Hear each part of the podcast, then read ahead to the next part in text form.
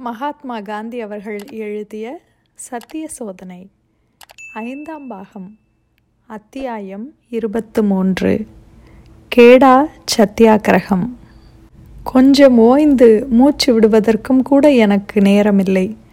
அகமதாபாத் ஆலை தொழிலாளர் வேலை நிறுத்தம் முடிவடைந்த உடனேயே நான் கேடா சத்தியாகிரக போராட்டத்தில் ஈடுபட வேண்டியதாயிற்று. கேடா ஜில்லாவில் எங்கும் விளைச்சல் இல்லாது போய்விட்டதனால் பஞ்சம் வரக்கூடிய நிலைமை ஏற்பட்டுவிட்டது. அந்த ஆண்டு நில வரி வசூலை நிறுத்தி வைக்கும்படி செய்வது எப்படி என்பதை குறித்து கேடா பட்டாதாரர்கள் யோசித்து கொண்டிருந்தார்கள். விவசாயிகளுக்கு நான் திட்டமான ஆலோசனையை கூறுவதற்கு முன்பே திரு. அமிர்தலால் தக்கர் அங்கிருந்த நிலைமையை பற்றி விவாதித்து அறிந்து அந்த பிரச்சனையை குறித்து கமிஷனருடன் நேரில் விவாதித்திருந்தார். திரு மோகன்லால் பாண்டியாவும் திரு சங்கர்லால் ஃபரீக்கும் இந்த போராட்டத்தில் ஈடுபட்டனர். திரு வித்தல்பாய் பட்டேல் காலஞ்சென்ற சர் கோகுலதாஸ் ககன்தாஸ் பரீக் ஆகியவர்களை கொண்டு பம்பாய் சட்டசபையில் போராட்டத்தையும் ஆரம்பித்திருந்தார்கள். இது சம்பந்தமாக பல முறை கவர்னரிடம் தூது சென்றார்கள். இந்த சமயத்தில் நான் குஜராத்தி சபைக்கு தலைவனாக இருந்தேன். இந்த சபை அரசாங்கத்திற்கு மனுக்களையும் தந்திகளையும் அனுப்பியது. கமிஷனர் செய்த அவமரியாதைகளையும் கமிஷனரின் மிரட்டல்களையும் சகித்து கொண்டது. இந்த சந்தர்ப்பத்தில் அதிகாரிகளின் நடத்தை மிக கேவலமாகவும் கேலிக்கூத்தாகவும் இருந்தது. அவை இன்று நம்பக்கூடாத அளவுக்கு அவ்வளவு மோசமானவை. விவசாயிகளின் கோரிக்கை பட்ட பகல் போல அவ்வளவு தெளிவானது மிகவும் மிதமானது. ஆகவே அதை ஏற்றுக்கொள்ள வேண்டியதுதான் நியாயமாக இருந்தது.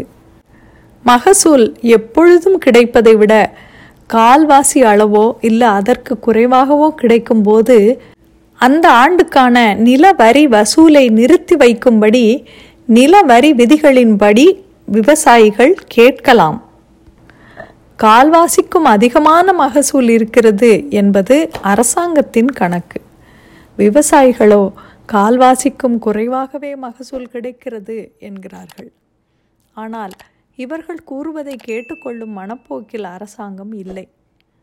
மத்தியஸ்தர்களின் முடிவுக்கு விட்டுவிட வேண்டும் என்ற பொதுமக்களின் கோரிக்கை தங்களுடைய கௌரவத்திற்கு குறைவானது என்று அரசாங்கம் கருதியது.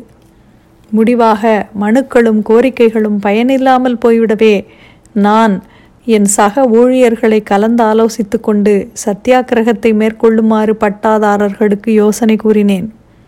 இந்த போராட்டத்தில் கேடா தொண்டர்களை தவிர எனக்கு முக்கிய தோழர்களாக இருந்தவர்கள் திரு வல்லபாய் பட்டேல் சங்கர்லால் பாங்கர் திருமதி அனுஷியா பென் திரு இந்துலால் யாக்னிக் மகாதேவ் தேசாய் முதலியவர்களும் மற்றவரும் ஆவர். இந்த போராட்டத்தில் சேர்ந்ததால் திரு வல்லபாய் பட்டேல் ஏராளமான வருமானத்தை அளித்ததும் வளர்ந்து கொண்டு வந்ததுமான தமது வக்கீல் தொழிலை நிறுத்தி வைத்துவிட வேண்டி வந்தது. பிறகு அந்த தொழிலை அவர் மேற்கொள்ள முடியாமலே போய்விட்டது. நதியாத்தில் இருந்த அநாதாசிரமத்தை எங்கள் தலைமை இடமாக்கி கொண்டோம். நாங்கள் எல்லோரும் தங்குவதற்கு போதுமானதாக இதைவிட பெரிய இடம் எங்களுக்கு கிடைக்கவில்லை. சத்தியாகிரகிகள் கீழ்கண்ட உறுதிமொழியில் கையெழுத்திட்டார்கள்.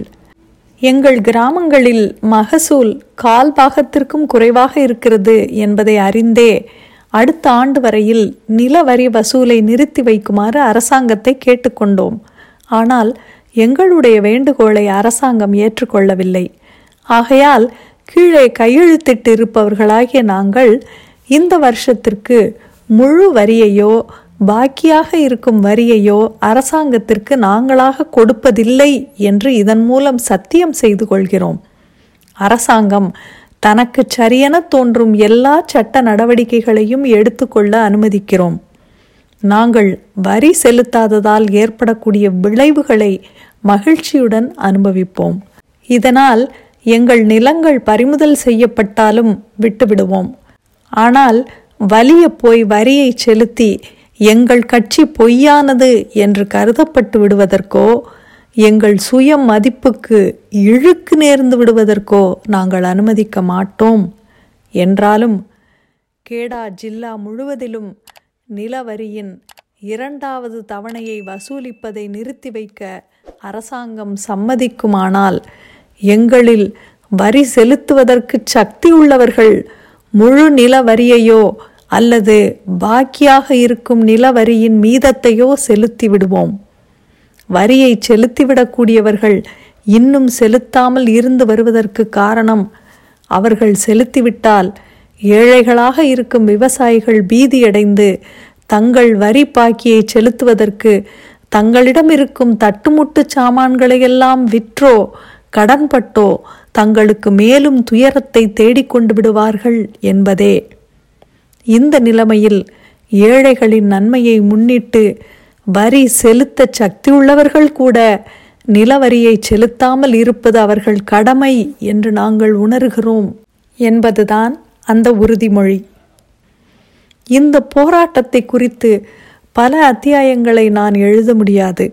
ஆகையால் இது சம்பந்தமான அநேக இனிமையான நினைவுகளை எல்லாம் அப்படியே விட்டுவிட்டு நான் செல்ல வேண்டியிருக்கிறது.